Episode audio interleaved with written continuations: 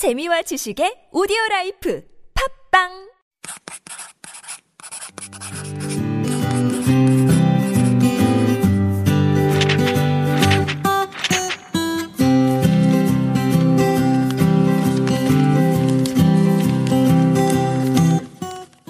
Hello, everyone. I'm your host, Roman, and this is Super Radio's Living Korea.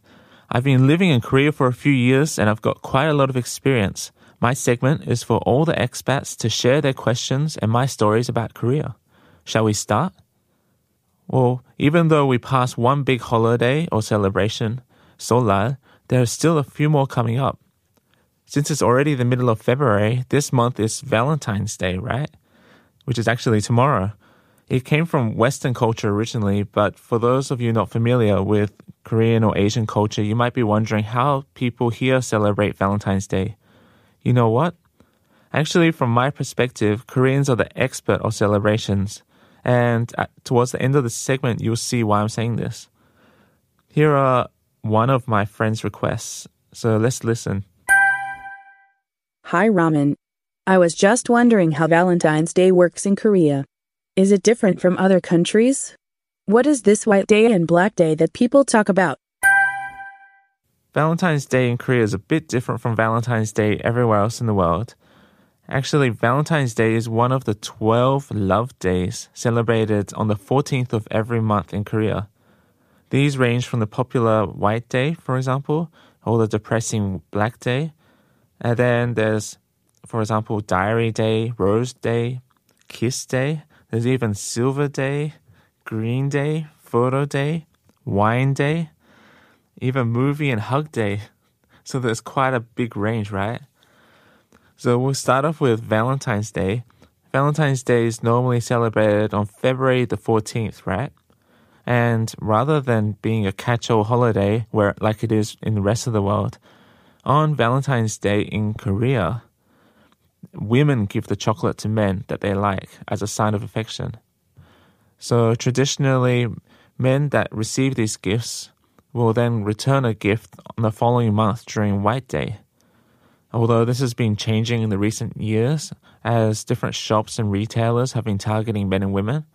So if you are a lady and there's someone that you like, maybe tomorrow is a day that you can offer something to someone you like. Many convenience stores set up large displays out on in front of their shops, and they have a heavy focus on chocolates and candy. Um, you can see a lot of these uh, shops will have everything set up from Valentine's Day to about a week after White Day, which is a month later. Uh, similarly, many advertisers capitalize on these two days to like advertise their jewelry, sweets, lingerie, and other sentimental gifts. And for example, one convenience store chain has told the news that Valentine's Day is one of their top five days for sales. Um, one month later, on March 14th, there's a special day called White Day. And White Day is the day where a man in turn shows his affection with gifts. So it takes place a month after Valentine's Day on March 14th. And can you start to see a pattern here? On the 14th of every month, there's a uh, romantic day. Originally, the name stems from giving white gifts. So it used to be white chocolates or lingerie as an answer for Valentine's gifts. And in Korea, I've heard that people follow the rule of three. So the present the man gives back to the woman should be, apparently, roughly three times the value of the gift he received on Valentine's Day. So, for example, if you got something which is about $10 on Valentine's Day from your lady, then when the present you give back should be about $30. And hopefully she didn't buy a $1,000 gift. Otherwise, you should buy a $3,000 gift. It's not widely expected or practiced, but I've heard a lot of people say this, and a lot of people be disappointed when the present wasn't three times the value. So it's just a rough guideline, I guess. And some interesting facts about White Day. It was actually first celebrated over 35 years ago in Japan. It was originally called Marshmallow Day, and it started off as a commercial holiday developed by the National Confectionery Industry Association in 1978. But in Korea, a lot of couples will give chocolates and candies and you'll see a lot of packages for candy on this day. So make sure you buy something for your special other on this day. And one month later is April 14th, which is a day called Black Day. It's a holiday to celebrate your loner status. A lot of people you can see on this day are mourning their single status, and a lot of people are celebrating their single status as well. But most people will promise themselves that they'll get a partner and they'll celebrate next year's White Day or next year's Valentine's Day. So it doesn't matter how you feel. Most single people will uh, meet their single friends, wearing all black, of course, and then they'll eat something called jjajangmyeon. Jjajangmyeon is like a traditional Korean noodle dish with black bean sauce, and they sell at Chinese Korean restaurants. A few of my friends even have black coffee during that day. So let's hope that this year I'll be able to get a special partner and ignore Black Day. I've got two months to quickly meet someone. After this, there's a day called uh, Rose Day, or some people call it Yellow Day in Korea, on May 14th. May 14th is a day that everyone can celebrate. So it doesn't matter if you're single or romantically committed. Couples exchange fresh roses to ex- express their love and dress in yellow. I've heard a lot of people will exchange yellow roses instead of normal roses and single Koreans get together to eat yellow curry. So if you're single, they'll have yellow curry in a lot of the shops, in a lot of the restaurants, and they will hope that their love life will spice up, apparently. And one month after that is on June 14th is Kiss Day. Well, you can guess what day this is for. It's obvious in the name. This is a good day to confess your feelings to a crush and start a new relationship with a smooch, I guess. And you can also see a lot of the stores advertise their lipstick brands. There's a lot of stores that will advertise their um, breath mint makers, and they will do their best to capitalize this and you know advertise their special promotions. In July, we've got Silver Day. July 14th is Silver Day, where couples exchange silver accessories like rings and jewelry and a lot of people will also discuss future plans of marriage or proposal. Right? So they'll say, hey, would you like to get married? Or what should we do? They'll discuss future plans. And I've heard a lot of people also will take this opportunity to introduce their partner to their parents. So they'll give like rings, silver rings, as a promise ring. And they'll give this often before or after the parental introductions. It sounds like a very serious day, but it's also very interesting, I guess. Because after that is Green Day, not the band, but on August 14th, there's a day called Green Day.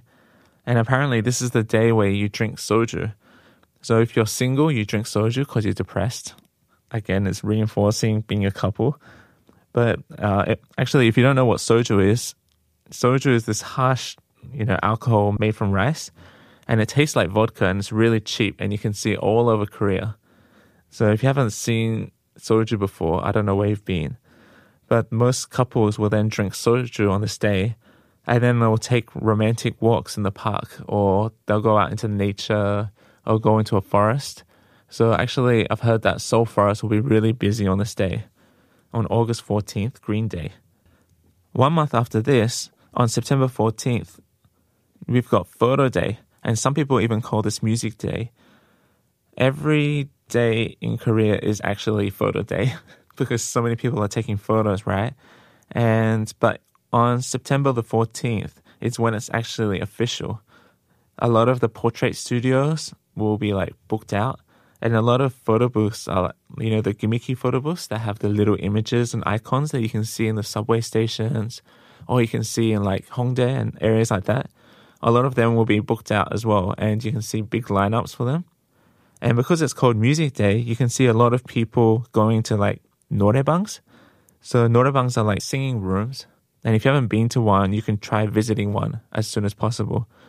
Or you see a lot of coin noraebangs where people will pay, you know, one dollar to sing one song, and then so you can just sing one or two songs and then leave to the next place. This is a very popular thing to do on September 14th on Photo Day or Music Day. One month later, on October 14th, is Wine Day. Couples will go to wine bars or expensive restaurants and then they'll drink wine over a romantic dinner. And if you're single, you obviously drink away your sorrows with wine. And if you look around town, there's actually a lot of wine bars that will have all you can drink wine events on this day on October 14th. So I think even if you're single, it's still worth checking things out.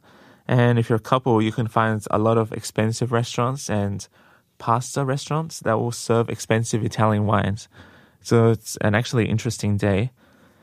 One month afterwards, on November 14th, you've got movie day. So on movie day, as you can guess, people will go out on a movie date together, and obviously all the theaters are jam packed. Couples will rent movies and then they'll give each other DVD gifts sometimes. And one month later, on December 14th, is Hug Day. Hug, on Hug Day, people apparently spend the day hugging each other. I've actually never heard of this, but a lot of TV shows will talk about which Korean celebrity they would like to hug the most. And then you see a lot of articles online about which Korean celebrity is the most huggable celebrity of the year. So it's a really unusual day, but it makes sense since it's winter so people would like to do things which will help them warm up. And lastly, after the start of the new year, we have on January 14th, we have Diary Day.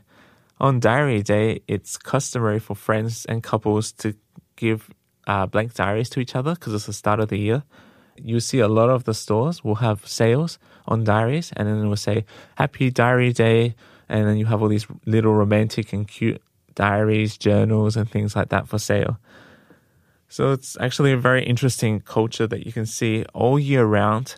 Almost every month on the 14th, there's a romantic or singles day. And if you're if you're a couple in Korea, you must be spending a lot of money just trying to keep up with all these days.